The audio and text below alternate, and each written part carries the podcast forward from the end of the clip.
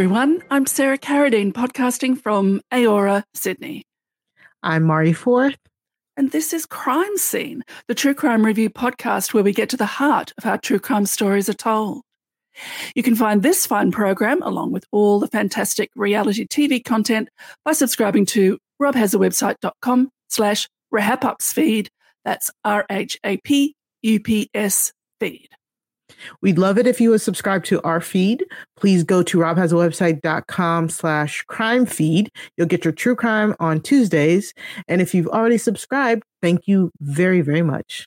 Sarah, what did we watch this week?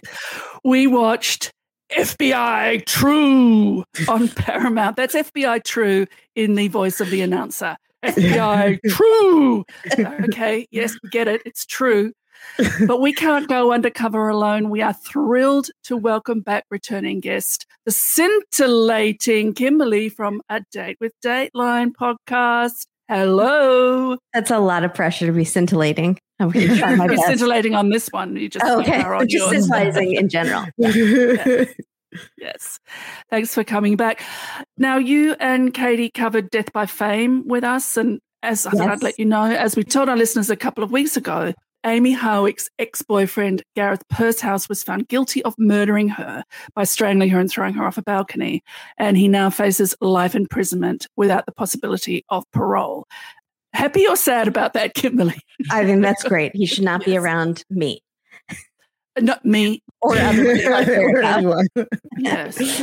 Although we did note at the time when we covered it, he hadn't been found guilty, but was pretty clearly mm-hmm. the one mm-hmm. who did it, that she had had two restraining orders against him. Um, mm-hmm.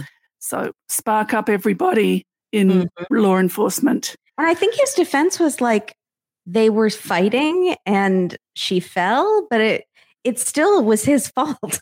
Yeah, because he also had like injected her with yeah. Nicotine. He had he had brought nicotine to inject her with. Yeah. And yeah. I'm glad his defense wasn't one of those, no, it wasn't him. I wasn't there. It was my mm-hmm. evil twin brother or something like that. Mm-hmm.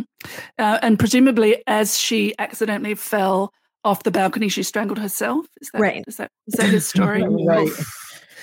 Boo. I do mm-hmm. like, uh, I do like a, ha- well, it's not a happy ending, but I do like closure. being punished. yes, yeah. we got him. Mm-hmm.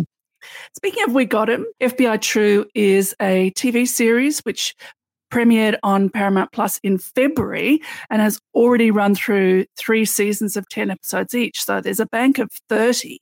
Uh, mm-hmm. We're going to talk about a couple of them from the current season. Yeah, they kind of released them like all at the same time. Like Paramount Plus uh, released these as like a docu series on streaming, but then they kind of went back and they have been putting it on TV now for the for uh, the last few weeks. Of course, this is probably due to the writers' strike and the actors' strike. You know, shout out to them. We stand with unions. Mm-hmm. Um, so that's how it actually got onto my radar, uh, Sarah, because I, I saw like the commercials for it. And I was like, oh, cool. I, I, thought it was new at first. And then I was like, oh, they said, oh, it's premiering like in October, the first week of October. Went to go watch it, went to go to Paramount Plus. I was like, wait, it's all here. And so they 30 episodes. Yeah. They actually, it, it's really interesting because um, they actually, to, to air it on TV, they stuck two episodes together to create an hour long episode on on TV. Like, so they are. they're scrambling for content. Mm-hmm. burning through it. Yeah. Yeah. So the episodes are around 25 minutes each. There's a couple of two parters, two or three two parters.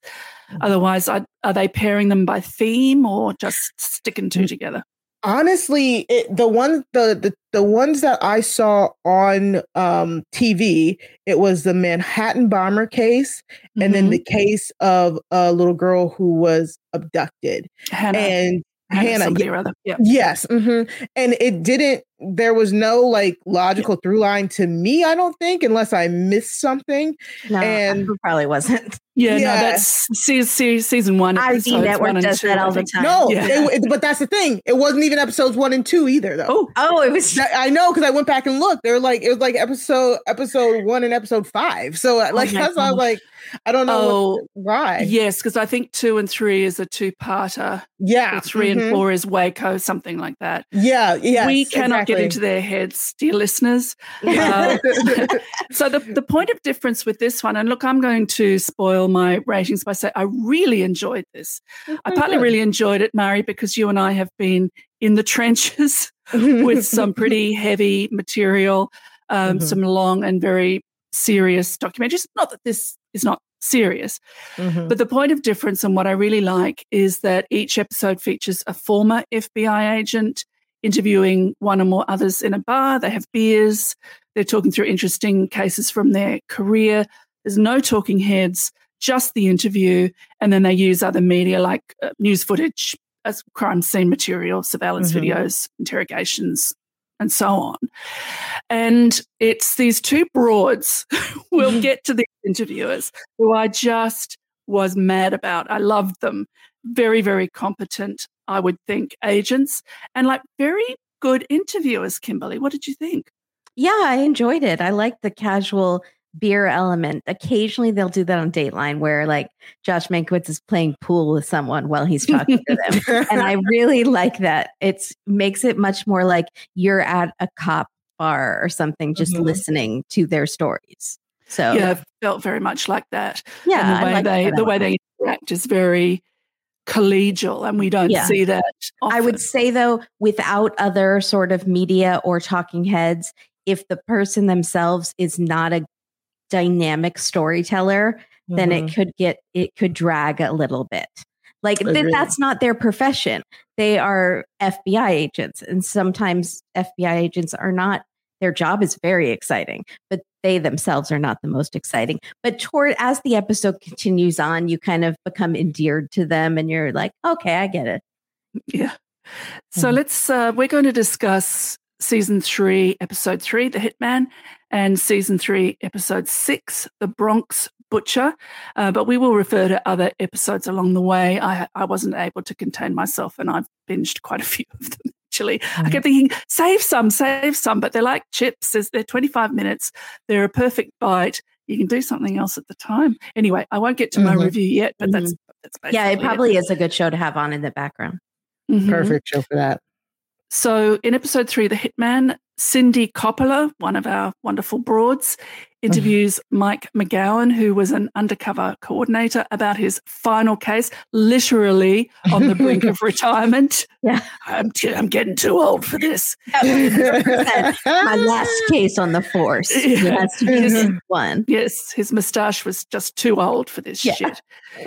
Uh, He ran a successful sting operation against Joseph Burke, a notorious criminal and known associate of Whitey Bulger, and had him charged with murder for hire. I mean, I, when we discuss it, I'd like to talk about this idea of we know he will commit crimes in the future, so let's see if we can put him in jail now, which was a, a Mhm. little odd. In episode six, The Butcher of the Bronx, Christy Cottis interviews legal attache Michael Clark and behavioral analysis unit agent Barbara Daly about Smajo Djurlic, who killed and dismembered his partner Mary Beale in 1990. He dismembered her body and put it in three places around Brooklyn. Yes, Brooklyn, and no, I don't know why he's called the Butcher of the Bronx. Send in oh, your Oh. theories. God. Send in your theories, listeners. Uh, What? Mm. Oh my God. Why did I Bravo. catch My that? boss was like, was from the Bronx. And that's all he, like, that was his whole persona. And if you ever said Brooklyn by accident, like, you'd get fired. No, he was so Yeah. nice. You'd never get fired. But like, it, it, it was that big of a, like, you can't, de- that's a New York deal. and LA. Like, Yeah. that's Yeah. crazy. That's Yeah. so funny. I I, mean, didn't even put that together. there's a whole discussion about naming killers and that Mari Mhm. and I have from time to time, and we'd like to hear your views on that. Uh, either the media calls them that, or we find in some of the cases the agents uh, give them a name. Uh, so he was caught in Montenegro in 2010, 16 years later, after Albanian police sought the assistance of FBI field agents in the Baltic uh, for the killing and dismemberment of a woman in 2006. And sadly, that woman has never been identified. Mm. So he was tried by an American prosecutor via video in front of a panel of Montenegrin judges and sentenced to 12 years there. Fascinating. Mm. Uh, he hmm. died three years later. Good riddance. Mm-hmm. I did a mm-hmm. quick side goog on this fellow, and the FBI believe that Djurlic may have committed at least eight murders in total two in oh, Albania, wow. five in Belgium, where there was a so called killer, the Butcher of Mons. Uh, that so, sounds familiar. Yes. Sorry, keep going. It's, it's unsolved, but the, mm-hmm. the thought is that it was him. Uh, in addition to Mary Beale in America, they all fit the MO and his location at the time. Wow. Oh my god, that's gonna get on my nerves because the Butcher of Mons, I feel like in some lexicon of all of this true crime that I've been consuming in the last three years, I feel like that's been that's been talked about. Oh god. Well, we covered the butcher to. of Delhi. so the word butcher is is selected quite well in this case because apparently he was very meticulous in the cutting up of the bodies. So, Kimberly, get us started. What did you think of this format, the use of the differing media, the animated maps, the surveillance videos, the sit down? What did you feel overall? Um, uh, I liked it. It's different. It's a little more slow paced when they go to an interview for a while, especially if they're slow talkers. I sometimes I'm like, just talk fast, talk as fast as I do, please. Um, but no, and but I I liked it. Yeah. I think I would have gotten bored if it was just the interview. Thank God it wasn't just the interviews. Even though I liked the interviews, I just I need I I need to, it to be broken up a little bit more. It needs to spark up a bit. Yeah, I agree. Like I, I did like the the one on like not one on one, but like one on two, depending. But like the the cop, like we said, the, the like the bar room banter of the cops. You know, I you know, I always have to be be like, okay, is this propaganda? Is this police propaganda? But like, you know, mm. but you know, the FBI they're they're pretty good at what they do. Um, so it it is so interesting to hear it straight from the mouths of the agents like Kimberly said, everybody can't be like Gil Carrillo. You know what I'm saying? Like everybody can't pull holes. yeah, yeah, like uh, none of them were what I would call on our show FBI candy. Though yes. I had a question fine. written. I wrote special question for guests. Any FBI candy? I'm always on the lookout for FBI candy. I didn't really. They were just the good no. people. That's yes. enough. That's enough. Yeah. Exactly. It's something about them LAPD boys that got the pizzazz to carry shows like this. But um it, it's it's so interesting. It truly is because I, I like shows like this because a lot of these cases I didn't know. I think I, I like that about it. If you look at the full 30 episodes that's available on Paramount Plus, like only some of them are like really well tread cases you know what i'm saying? Uh like you said they they do cover waco they cover like some some big things but some of them i did not know about. So i really like that aspect. I didn't know about um the this hitman thing and i didn't know about uh the butcher of the bronx slash brooklyn. So so um I, I that i really do like. If it feels it feels a little bit different and it feels intentional. We love procedurals here. We have the, one of the queens of, of, procedurals on here, Kimberly. That was one of the main reasons we had to have you on to see how it stacks up. And I think this is this is good. This could be like a new favorite. This could be definitely one of those I'm folding clothes. Let me turn on an episode mm-hmm. um, for me. Yeah, absolutely. It's a two screener, but that's fine. Getting on with other business at the same time. So let's dive into the interviewers. So, yeah. I was playing um, uh, Best Fiends while I was watching. Oh yeah, not totally. the ones we're talking about. I, yeah, my complete attention. But yeah. I I read I through was another. Looking at Twitter drama. Yeah. and then like yeah. rewinding a lot. The I second one I was very distracted and I had to rewind the second one so many times. I just had to start over at one point and be like, that, that second one was yeah harder. Yeah. The second one was quite dense because well why don't we're here now let's dive into the butcher of mm-hmm. the bronx slash brooklyn uh the case first of all one of our broads here christy cottis i mean both of these interviewers were very high ranking do you have ranks in the fbi anyway mm-hmm. very high like in in counterterrorism and surveillance and undercover. I mean, very interesting women. Uh, Kimberly, let's talk first about uh, Christy, who interviews uh, Michael Clark and Barbara Daly about The Butcher of the Bronx. No, I liked her a lot. She seemed a little more animated and into the story. I think the other woman who was also lovely, like, seemed interested but not quite as or I don't know how to describe it, mm-hmm. like a little more interactive with the questions. Uh, yeah, you can take Christy by surprise a lot more easily than Cindy. Yeah, I think Cindy's yeah. got a sort of mm, I've seen it all it.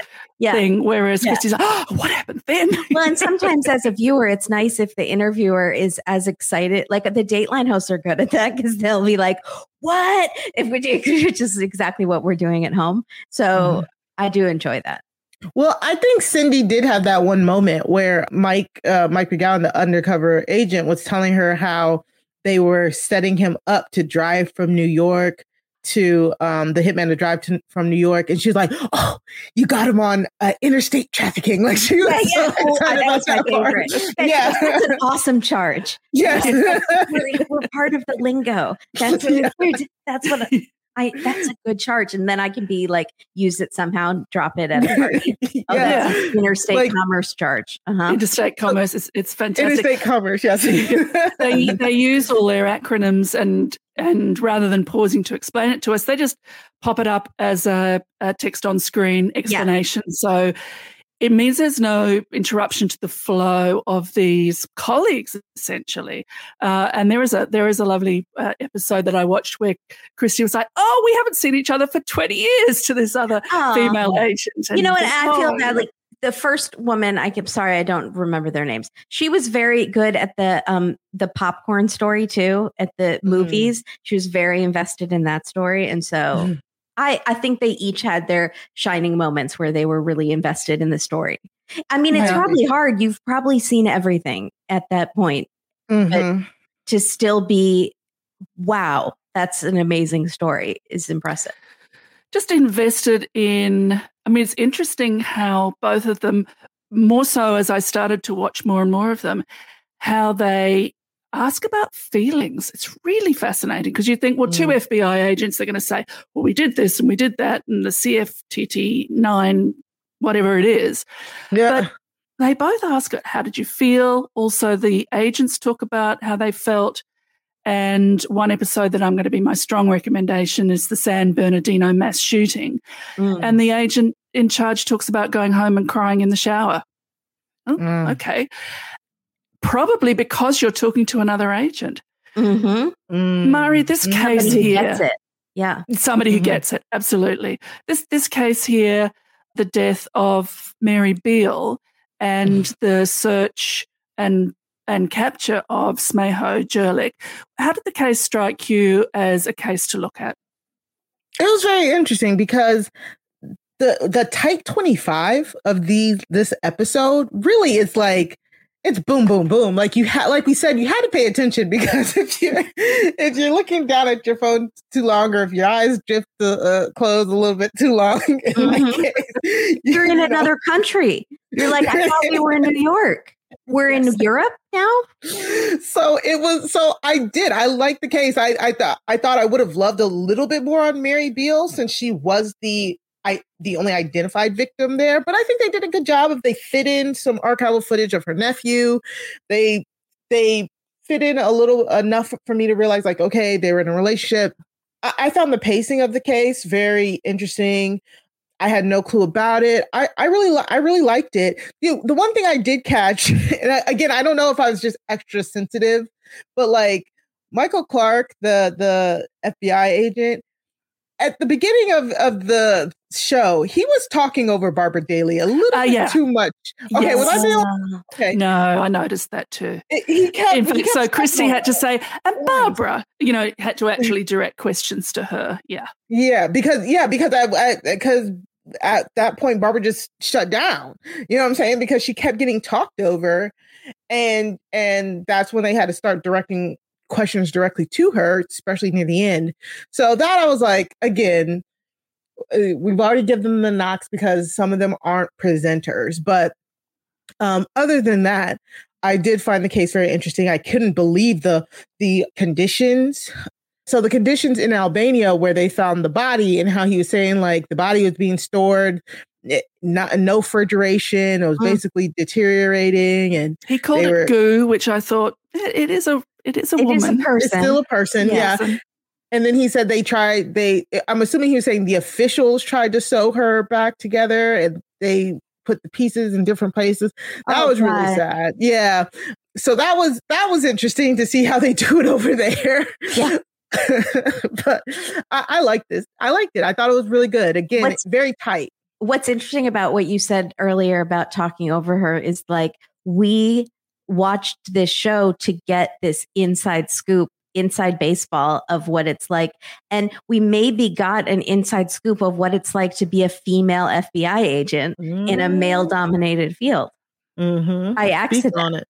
See, you're scintillating already. and and when you only have like in the first episode where it's just the two of them, the interviewer and the interviewee, and in this one just the three of them, it really sticks out to you. Um, again, their interview styles, how they're um bouncing off of each other, how they're over talking each other. It's it that's really interesting to me. I like that kind of dynamic because you don't get it too often. Dateline gets it because you get a lot of interviews with like, but it's with family members or something like that. So very interesting of having just a few people talking and they're all kind of on the same level because like you said they all have they all know what it's like to be an agent very fascinating very Mhm. fascinating stuff It's interesting you say that because I realize now that a few of the of my other ones that I whipped through had two men, and there was a lot of cooperative interrupting, Ah. which uh, you Mhm. know, which we all engage in. I know, yeah and so you know that the other person just keeps talking, or you drop Mhm. back, or you the conversation flows backwards and forwards. With Barbara, she definitely just stopped talking. It Mhm. may be that she's of a I don't know lower rank. Are there somebody at the FBI? FBI, tell Mhm. us are there ranks? But it also just may be that women agents have had to negotiate the workplace in a significantly different way from from the men. And I wanted to hear from her because she was a behavioral analyst and in again, some of the other episodes, we get other behavioral analysts, and they are fascinating. And the, Oh, their yeah. contribution to cracking the cases, Kimberly. Mm-hmm. mm-hmm. this is like criminal minds i love it yeah love that exactly BAU So, how did you find this case, Kimberly? uh the butcher The butcher. It's like I, another one of sometimes I hear these stories and it's like, how have I never heard this? Are there Yes. that many brutal serial killers? Which, Mhm. which I think now, which you got the outside information, he was. So this, they think it, if this could be like a long form podcast of trying to piece together. Oh, don't say of- piece together. Oh, sorry. to, uh, I don't know the now I can't Yeah, yeah, piece together. um, to get the full story and identify more victims. You know, like Long Island, ser- Long Island serial killer. You know, Mhm. there could be all these other cases that are connected. That's so fascinating. And obviously, they couldn't get to all that in a 23 minute episode. Mhm. Yes, because that also includes the titles, the sizzle reel, the Mhm. titles, and um, and a break. So Mhm. it's it's very efficient storytelling.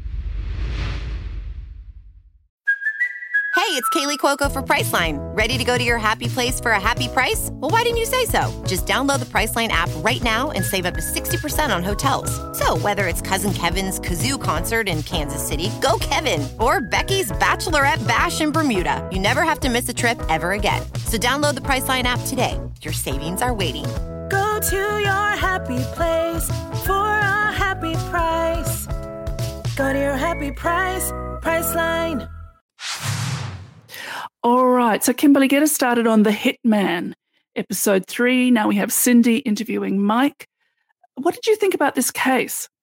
Fascinating. Those are kind of my favorite datelines because it's always a, nice to have a break from an actual murder and uh, a prevented murder. And I love undercover stuff and I love stings to trap hitmen. Love it. This one was like, it, I I agree with Kimberly. I do like those, but this one was just almost too easy. he was, just like, he was, he was like, I'll whack so somebody willing. for you. like, he could have been caught by the mailman. Like it didn't need an FBI agent to take this guy down. It was it was too easy. I was like, oh, he's already okay. He's already saying he'll commit yeah, just murder. walked into it. And this is not the only time that Hollywood has made an appearance in the mm-hmm. series. They start to get him because he's written a book and he mm-hmm. would like to sell it to this Hollywood. Is the two perfect meetings of like my former oh. life in Hollywood and my current yes. life in true crime. And it, I saw my old stomping grounds on Warner Brothers lot, and I was like, mm. "What if I I could have seen that meeting go down?" I had to do a little bit of googling because I was wondering if uh, it seemed like he was talking. He was talking about Charlestown, Mass- Massachusetts, because he was originally in prison for being like a bank robber and stuff like that too.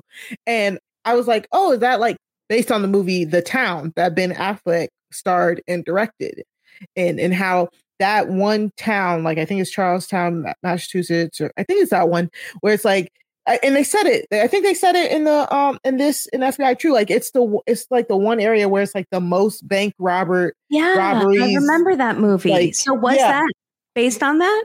So I, I I looked it up and it didn't it didn't say that it was based on him, on him specifically. So I I I you know I think they, I think there were a lot of groups doing bank robberies. Yeah, exactly. just that the, that's the thing to do there. Yeah, exactly. So yeah, and, and great, great movie. That was know? a great movie. Yeah. I will put it in the recommend. And I never watch movies anymore. Like, and, and I rem- I saw that in the theater. Mm-hmm. Yeah. With popcorn. yes. With popcorn. Yeah.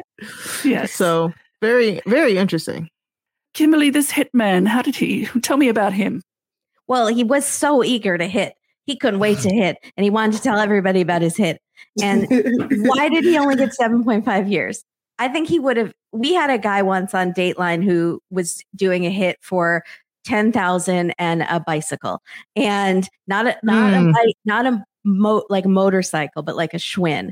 And we have a spreadsheet on our website of uh, Hitman's prices that vary across the states because we thought is it statewide that the prices hilarious. are set it seems to be like based on the amount of money both parties have the hit requester and the hit e but he, this guy seemed was just was so excited to hit and only got 7.5 years certainly on that spreadsheet, there's also discounting that goes on. I think mm-hmm. there was mm-hmm. one where the initial offer was 50, then it was down to 25, and then it was two and a half mm-hmm. or two and a half as a deposit. Was that the mm-hmm. one where he well, kept giving had, them money over four years? Yes, and, we had the hee haw gang, which is what the cops called oh this group God. of people. They were basically just milking mm-hmm. this husband who wanted his wife killed. They kept saying they were going to do it, and they kept coming with ridiculous excuses like, I overslept, I got lost. And he kept having to give them more money. I don't know if they were ever going to do it. I love stuff like that. Yeah. People are so dumb. So I wanted to ask you this hitman, they think that he's going to commit more crimes. So he's in prison. Uh, one of the agents says, We have a pipeline to the prison. It's, you don't mean that. You mean you have a grapevine. That's okay. Pipeline, yeah. grapevine. And that this man is going to be released. And the word amongst the cells is that he intends to commit further crimes. Mm. What do you think law enforcement should do with this information? Should they wait until they see the movement, or in this case, not allowed to entrap, but create a circumstance under which he can uh, approach a crime, if I can put it that way? Kimberly, what do you think law enforcement's reach should be in these cases? That's very tricky. And I have heard pipeline before. Uh, I think it might be an acceptable use. But Well, I pe- I- mine's uh, I it's so tricky because we've seen on Dateline and we've the trial they have such a good defense. Well, they were trying to entrap them, and he wouldn't have actually done it. It was just a joke. They were just using their imagination when they were, you know, wondering what it would be like to kill somebody. I don't know. Honestly, I don't know the answer. To me, I just want to be as safe as possible, like better safe than sorry. And it, if getting someone in jail for talking about maybe potentially killing someone means that someone didn't die, that might be okay. I don't know. But I don't Yeah, want I a mean- innocent person in jail. I don't know. It's very Mm. tricky. I, I think if they are targeting an actual person, you have a name, we think they're going to kill X. Yeah. Mhm. But this was just he had no money and intended to continue to commit crimes, and his main crime was was bank robbery. They created a person for him to kill. So this Yes. wasn't someone looking for a hit for their spouse. And then the the law enforcement, uh, well, at least on Dateline, they do a sting and they usually wait until money's exchanged and they feel like they have enough and they give them plenty of outs. It's okay if you don't want to do it. It's fine, you know. But here they really did create a person and we're like, hey, you want to kill the and they set it up so they he wouldn't like the guy. And like mm. this jerk that you met at the party, let's kill him. Okay. I think they said they gave him like one out, but also I think this there's this is kind of different because he just so voluntarily was on camera. He didn't know he was on camera, but he thought they were there to talk about selling a movie, and he's over here like, "Dog, I'm so broke. Yeah. Do, do you need somebody who needs dying? I'll Yeah. do it." Like He did bring So- it up. He said, I bet you know a lot of rich people who need Yes. to get rid of somebody. exactly. Like so, I don't work. I Yeah. don't blame them in this situation. In this situation, it didn't seem like entrapment. And like he's like the guy said, it was like once he said that, I kind of had to he had to pump the brakes on it at first. He had to be like, you know, chill, let's get this movie made. You can get money like that, you know. And so when they went back to set up the um hit, I was like, how is he gonna convince him that now he wants him to kill somebody? You know? Yeah.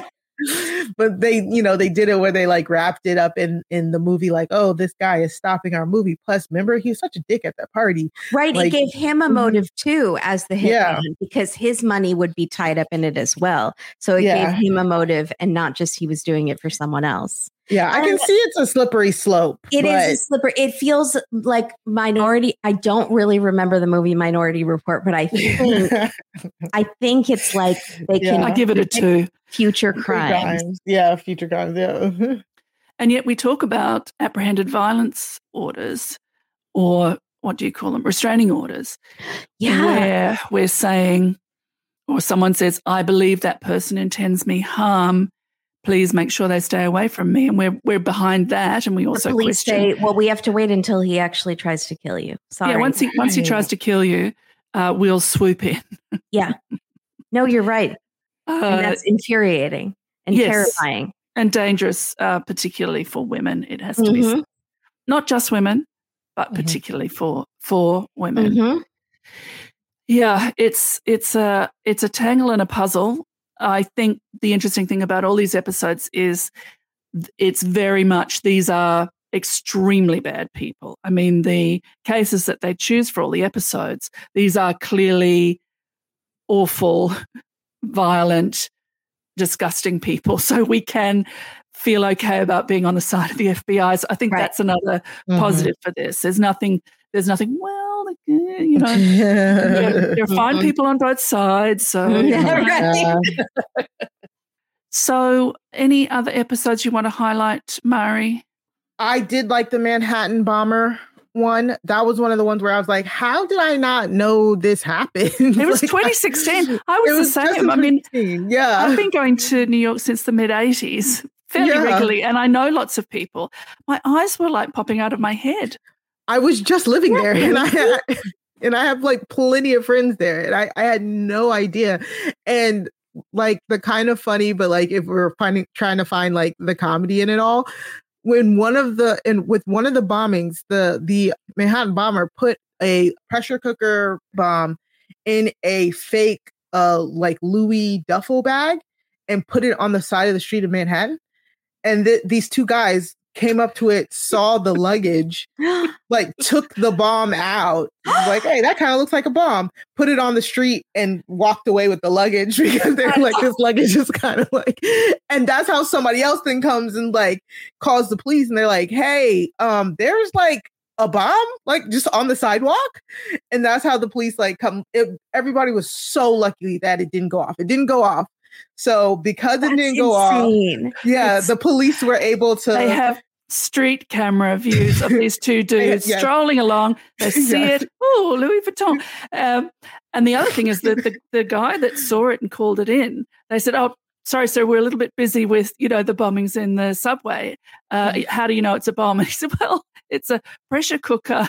Tied together with a mobile phone on top and some wires. They went, Oh, yeah, okay, yeah, yeah. well, that sounds like a bomb. Yeah. like Sounds a very bomb. sort of New York casual. "Ah, you sure it's a Yeah. Oh my god. No, I liked that partly because I hadn't seen it, but it was also fascinating and very frightening what could have happened.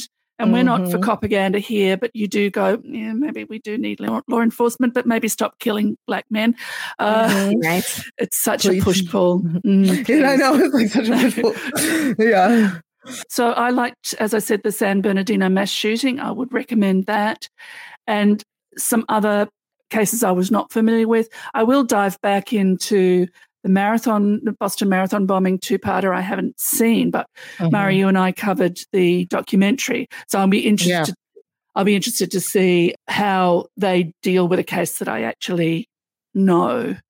I didn't watch one that I actually knew. So um, they also had like the Beltway snipers, the Oh, that um, was fantastic. the That was Golden one of the Killer. really good ones. Yeah. Yeah. the Beltway. uh, Honestly, the Beltway sniper sniper ones, like I, I've not seen a property on them that has not been good.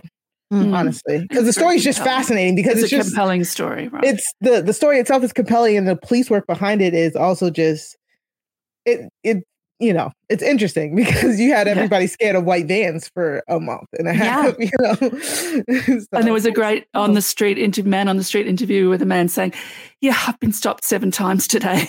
Oh my God. driving a white van. I Can't imagine. yeah Yeah, I just got stopped again." So, Mm. Kimberly, will you keep watching? Oh yeah, definitely. Well, I have to decide if I'm keeping Paramount Plus. If this No. is going to be a free trial. Oh, I that's just how they get canceled you. it. I had it, and I don't remember why I had it. Maybe I honestly don't. And then I was looking at my bank statement. No, that Survivor? would be Survivor. No, that your would be brother no, that Katie. Um, so, and we only share some accounts. So I I'm not sure why I had it, but I just like looking through my bank statements last week and figured out that I had that, and so I canceled it. Then I re-signed up for this. So I have to see what else is on there. We covered a fascinating documentary uh, a week or two ago called Crush, so that might be worth. Oh, that sounds interesting. it was a fascinating documentary, and we had a great discussion about it uh, with Chantel Francis a couple of weeks ago. If listeners would like to sign up for Paramount Plus to watch that, Mhm. and then watch thirty episodes of of FBI True, Mhm. Mari, will you keep watching?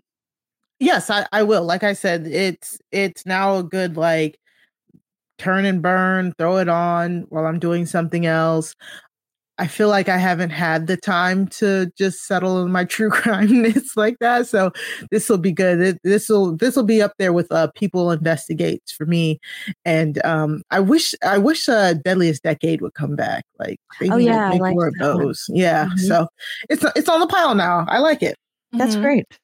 Uh, yeah, look, I'm definitely going to to end up watching all of them. Probably not in a row, but, you know, over a lunchtime or laundry folding, as you say. And I would say to our listeners, if you're interested, go and look at the 30 titles and pick and choose what takes your fancy. That would be my recommendation. All right, let's get to our ratings. Kimberly, how Um, many magnifying glasses out of five are you going to rate FBI gonna- True?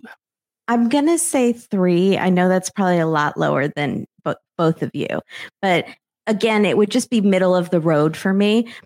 If you're very interested in behind the scenes working of the FBI or have wanted to be an agent, which I actually know people who are, are super into that, then I could see this being a five perfect five. Like it's made for them. For me, it would be more casual viewing. Like if it was on, I would watch it. And Mari, how about you? How many magnifying glasses for FBI True? Yeah, I completely agree. Uh, I'm gonna give it a, just a 3.5 um, because I, I agree. It's the same. It's like it's it's good. It's it's perfect white noise in the background. I was not enraged by it. I I found the format very interesting. I think the rotation of the different FBI agents is what what really helps it. So mm-hmm. I like it. I suggest it just go check it out. And like Sarah said, there's so many cases that you can just like skip through, like just find one that you you're interested in. That's the best type of kind of true crime viewing for me. Mm-hmm. How about you, Sarah? Well, I was wavering between 2.5 and 3. I think Mike's moustache pushed it over to a 3 for me. I mean, if I could just do it separately, I would give his a 10 out of 5. A mustache. Oh, yeah, I 10 out of 5. Definitely I love facial hair on law enforcement. Yes, yes. So, but look, definitely a three. It's better than cromulent. And I think it gets through what it needs to get through in 25 minutes. It achieves its aim of mm-hmm. this. Not only are we talking to the people who crack the case, but they are talking to their colleague. And there's a level of, they don't put their guard down, but because they know the person they're talking to completely understands what they're saying, there's there's a a desire to yeah, there's a shorthand. Yeah, perfect, perfect description. So I'm going to give it a three, but despite the three, it's a thoroughly recommend walk, don't run to your Paramount Plus free trial, and then have a look and see what else you'd like to watch.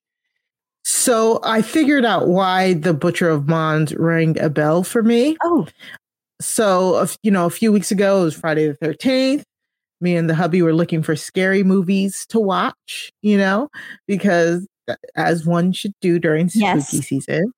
And there's a movie called Megalomaniac, which is basically they they made a uh, like a horror story with the Butcher of Mons as the basis. So the storyline says Martha and Felix are the children of the Butcher of Mons, a notorious Belgian serial killer from the 1990s. Unstable and riddled with insecurities, Martha lives vicariously through social media. Her brother, crushed by the family legacy, takes over their father's killings. Harassed and violently assaulted at work, the docile Mar- Martha falls into madness and goes through the looking glass into the strange and terrifying world inhabited by her brother. I I was wondering. I was like, why why did that sound so familiar? But it's wow. like it's it was named like one of the best horror films of the year. And it just so happens to kind of have that as a backstory. That's did you watch Megalomania? It? I did not watch it. I did not watch it. Um, but maybe is it on your list? Yeah, maybe good. now I will. Yeah, it's on Prime Video. Kimberly, let's get to your recommendation. What do you have for our listeners today? Uh, well, I'm now paying more attention because for our Patreon, we've actually been doing a thing called Don't Watch Alone, Watch Like Nobody's Watching, which is a combination of it's Dateline's tagline, Don't Watch Alone. and then Katie came up with Watch Like Nobody's Watching. So I've now been having to like actually write down what I'm watching and what mm. I'm excited about. And it's been so long since I've been here. I feel like there are like shows I still need to mention. Deadloch. Did either of you watch that? it's brilliant. I no, watched I the first two it. episodes and I need to finish because you it was definitely delightful. And there's a murder mystery too. What's it about? Deadloch? You have Deadloch. to put subtitles on because the accents hey. for me were challenging. what was it that drew you in when they said, I've got to go? A wombat just shat on Princess Mary. Yeah. What?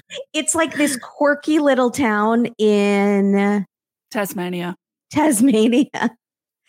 They have very yes. thick accents. There's everyone is a character in this town, and it's and they're trying to solve a murder. So it's very black comedy. So that's I love that. I, that is a fantastic hmm. recommendation. Mm. The first line of dialogue of the entire series is, "Oh my god, oh his dick's on fire," because she dropped she drops her blunt on the pubic hair of a dead man. Yeah, and there's actually like That's a murder hilarious. mystery too that I'm very curious about. So Yes. that's when I, oh, I will be finishing. Oh, live live message me as you watch it. Okay. Um, and other shows that I'm excited for, Fall the how Fall of the House of Usher. I'm so excited for it, and I haven't watched it yet um, on Netflix because I love the House on Haunting Hill and all of those. Um, Fargo, I just saw is coming back. I'm really excited about that. My parents and I a few weeks ago watched Hijack on Netflix with Idris Elba, Oh. which is so good. Um, That's good. Mhm. yeah, it was a nail biter. 60 days in, I finally finished, which is like, Yes. I love that. And I love learning it- more about the prison system. And I love, The the current season, Kimberly. yes. And the Yeah. sheriff was, seemed defensive at first, Girl. but actually was willing to make a lot of changes in the prison based on what Mhm. the participants said. I don't even know if you know that show, Sarah. It's like people volunteered to go Yeah, undercover in prison for 60 days. Um, yeah. I've, I've talked they her ear about it. Yeah. Oh, okay. on, How are, they, how are they protected? I don't I don't get They're it. not. What if they're It's not? ridiculous. What if someone shanks them in the yard? See, I'm Yeah. done with the lingo. it could It's- happen. it could happen, and it and it it gets One guy got punched, I think, one season, and he was like, Mhm. "I'm out. Sorry." Yeah, this this most current season was in my my my dad's uh home county, Pitt Oh, County, wow. North Carolina. Yeah. Mm, yeah, it's one of those seasons where it's just like when when the participants have to survive the jail itself, it's not as entertaining because the the conditions were so harsh Mm-hmm. that it's like you can't even be entertained of them being in there because you're kind of scared for them. Yeah, um i always i always say and i've suggested on this podcast um every time but go back and watch 60 days in seasons three and four at fulton county jail. Yes, they're the two best seasons of like this type of tv ever because it's just the right amount of okay you're getting what the justice system is like um but they're safe but also because they feel safe you get so much character work in those those two uh, those two seasons it's so Mhm. good Mhm. And lately, they've been using people who are actually ex-cons to some to go back into prison, who are now Yeah. like motivational speakers or whatever they've Mhm. reformed their life.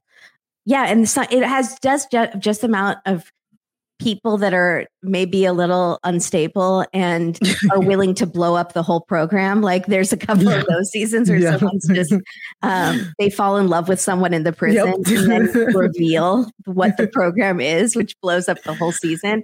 That's amazing. But I Loved but this season was great because it's you had a lot of aftermath, what happened after, Yeah. and you got to see a lot of the changes of like vocational training and Mhm. support group meetings every day where the prisoners just like talk about their feelings and they brought in a counselor like to just check in like these really cool things that the participants suggested and the sheriff actually made happen and and Yeah. cleanliness like cleaning the pods more often because they realize if you treat people like animals they're going to act like animals Yep. and so like it's just i think it's so fascinating Mhm. And then One day I'll crack and watch it, I think. you have to. You have to. so good. Um, and then for my job, I watch this. That's a ridiculous statement. For my job, I watch 90 Day Fiance a lot. Um, so I'm always watching that because I talk about it on the Pink Shade podcast every week. And The Amazing Race is one of my favorites. And I've been talking about that with my friend Kim from People Are Wild podcast. So I've been catching up on that. And then to try to watch something scary, I put on the phone call. No, the black phone. What? Oh yeah, the Ethan Hawke- phone. So I put. I've watched half of it, and I still have no idea what's going on. I wasn't expecting this weird supernatural element to happen. Oh, I thought it was just like a normal, like slasher type movie that I could watch around Halloween. I'm, I'm, I'm start enjoying it. over. I'm creeped it out for sure. I can't remember if I recommended the black phone on here, but it's really good. It's written by Joe Hill, um, Stephen King's son. Oh, I and- didn't know that. That's oh, Mhm. that's interesting. It is his second property, I believe, to be adapted into like a uh, his first his first book, uh, NOS4A2, was turned into a TV show, and this was turned into a movie. And I absolutely love the black phone because it has because like kimberly says there's there's supernatural elements to it you can feel like it feels like one of those it's set in the 70s i believe right kimberly Yeah. and so it feels like like one of those old school horror like it feels like an it you know or, Yes. or yeah so like when I was growing up and we had a Ouija board, like that kind Yes. of vibe. Yeah. It's so incredibly good and ethan hawke is so scary. Terrifying. Yeah. That's why I've only It's watched half of it because Yeah. I can only watch for a little bit and not at night. It's scary. It's scary. It's horrifying. It's supernatural, and it's so well written. And you just got to keep reminding yourself that it did not happen. Like, it's like, like he he does it because he kind of it, it's kind of like based on a serial killer in the seventies that was like killing, abducting, and killing little boys. And I think he said that he was inspired by all of those 70s style killers, but it's not specifically about one. So you Mhm. just gotta, but it's so realistic that you you gotta remind yourself that it's not. Mhm. Mhm.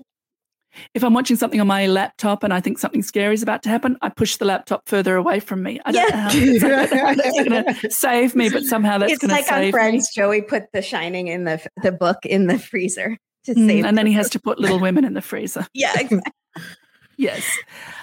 and then shameless self plug. My second podcast is called A Date with the Bake, and it's we're on our Mhm. fourth season maybe, and we talk about Great British Bake Off. Oh. So that is another one of my, and that is a perfect antidote for true crime. Except it does get very tense when someone's like souffle is about to fall or they're You getting a to push the soggy bottom. from you. I put I put it in the freezer. I get very scared. Yeah, The music gets very tense, like when they're running out of time on their bakes. So it's I, I I love watching it when I like go to sleep, so I can go to sleep. Because if I watch it any other time, I'm just gonna be hungry for baked goods. It's, Yeah. Mhm. I can't do it. I cannot sit here and watch this and not want a cupcake or something. Yeah, Like- Well, I, d- I am special agent in charge of cake today, if you'll look at Yeah. that. So yes, you are. listeners can't see it, but we, we have amusing uh, subtitles that we use to amuse each other with. Excellent suggestions. I will put all of those in the show notes. Mari, what do you have to recommend? So, speaking of spooky season, if you're still in the mood for spooky season, you're still looking for something like scary to watch, but kind of comedic scary, Totally Killer on Amazon is Oh, an um, it's an amazing uh scary movie. Like uh it kept getting really good reviews.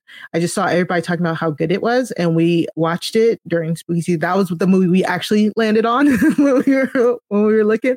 And it is I I'm loving this new like comedic horror genre. It, it definitely reminds me of like Freaky. Mhm. Um, if you, if you like Freaky, you'll definitely like Totally Killer. It's um, it's a time it's a time travel like uh, slasher movie where a young girl goes back in time to solve the. She accidentally goes back in time to solve the murders of her mother's friends, um, because her town had a slasher who was on the on the loose 35 years prior she ends up accidentally going back that 35 years to try and stop those murders um, because he was never found. Um, so I won't spoil anything anymore, but it's it's really interesting. It, it has all those jump scares that slasher movies have. It it it has comedy. It, it's it's it, she goes back to the 80s, so it has that like spoof of that 80s vibe. yeah, it sounds um, like um, the American Horror Story 1984 uh, season. I don't know if any of you watch American Horror Story. I think I gave up by then. I, I, it's like I just can't give up, but I want to give up so badly. Yes. Like I refuse to watch TV. Delicate. I Yeah. know delicate. I'm just I I'm so not into it, and I have to keep watching. But 1984, I liked that season. Yes, Totally Killer on Amazon Prime was a really fun, scary watch if you're still kind of in the mood for that. Oh, I'm Sarah, totally gonna watch it. Thank you for the recommendation. Sarah, what about you? What's your recommendation? Well, I actually went to the cinema, which I love doing. Uh, I used to go three times a week during the 70s. Uh, so, Mhm. if you want to know anything about the, uh, the flowering golden age of the 1970s cinema, just ask. So, I went to the cinema and I saw Killers of the Flower Moon. It's Oh, Martin yeah. Scorsese's latest film. Based on a 2017 book of the same name by David Grann. And I'm now going, I think it has departed from the book from what I read. So I'm now looking forward to reading the book. I'll let you know once I do. It's the true story of the people of Osage Nation being systematically murdered in the 1920s. 50 years earlier, the Osage had been driven from their ancestral lands in what is now called Kansas to a reservation in what is now called Oklahoma, which was deemed by the Department of Indian Affairs to be rocky, sterile, and unfit for cultivation. But you guys, guess what? It was found that there were huge reserves of oil on the land. Uh, Dun dun. Mm-hmm. So I will give you a warning. The film is over three hours long, so make sure you have a wee before you go. Yeah. wow. I guess I'll forgive Martin Scorsese and Leonardo DiCaprio for making this this one um, instead of The Devil in the White City that they had said that they were going to make like seven years ago. And I was very excited about that, but I, That's so I, I frustrating. right i i'm i can't wait to see killers of the flower moon because it is definitely something that needed to be a spotlight on i don't think a lot of people knew about about these murders and then Mhm. how these murders led to like the current day fbi and you know how these indigenous people were just literally just being murdered Mhm. because of something that was out of their control so uh, i definitely can't wait to watch it They three hours is a long time though Yeah, I mean, I'm to Yeah. do it for Taylor Swift, but I might have to wait until that is at my home theater. The, the flowers. yeah yeah Yes, yes. I do I do like that Robert De Niro and Leonardo DiCaprio have that exactly the same downturned mouth. So Yeah. which they were employing to great extent. I love Jesse Plemons. I- I I mean, I'm not going to go Oh, through the yeah. cast because it's just it's all absolutely it's yeah, again, uh, if you've watched it, let me know what you thought. At Crime Seen, we're eager to hear your feedback and suggestions for future episodes. You can follow Crime Seen on Twitter at Crime Seen RHAP, that's S E E N, or email us at crime seen rhap at gmail.com. We're on TikTok at crime.seen and on Instagram, threads, and Facebook at Crime Seen Podcasts. And please remember to subscribe to our feed by going to robhasawebsite.com slash crime feed. It makes a big difference. So, Kimberly, what have you got going on? Where can the people find you? Uh, what's your Uh, latest date with uh, Mankey and the Lean King? Uh, it's called uh, Secrets in Pleasant Prairie. It's always the nicest names that have the most Secrets. horrible crimes and the horrible secrets. And we'll be doing that. We'll be doing Bake Off. So I'm at Date Dateline pretty much everywhere except on Instagram. We also have a date with the bake for that podcast. Wonderful. And Mari, what about you? Where can the people go to find you? Coming up, me and Chappelle will be covering rap shit over on the Connect.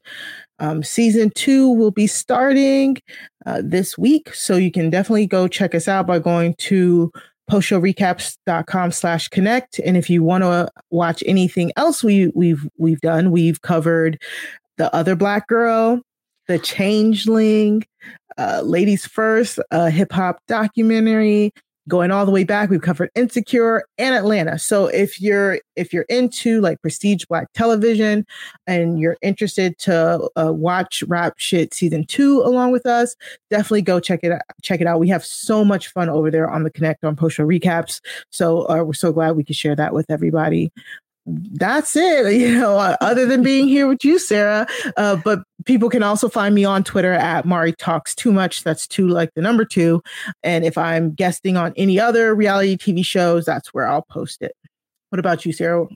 Well, you can follow me if you'd like to do that at Sarah Carradine on everything everywhere.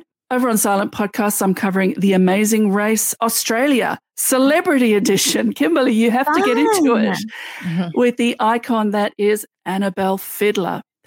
And on post show recaps, Grace Leader, Brooklyn Z, and I have just finished our coverage of Our Flag Means Death season two. So watch it, one of the best shows ever made. And then come and Really? listen to one of the best podcasts, one of the best podcasts. I'm just about to start covering A Murder at the End of the World on post show recaps with the great Latonia Starks. So find us there. And I was at the RHAP live events in Los Angeles for Survivor and Big Brother last week. It was great to see so many of you. It was great to meet you in person, Kimberly. How Yeah. much fun did we have? So much fun. You brought sunshine to LA. And it's already sunny here. So I don't even know what that says. We had to put on hats and huddle in the shade. Exactly. I got sunburned from your sunshine. I'm so sorry. if you have FOMO hearing that, you can get your tickets for the live event in New Orleans on December the 6th at robhasawebsite.com slash events.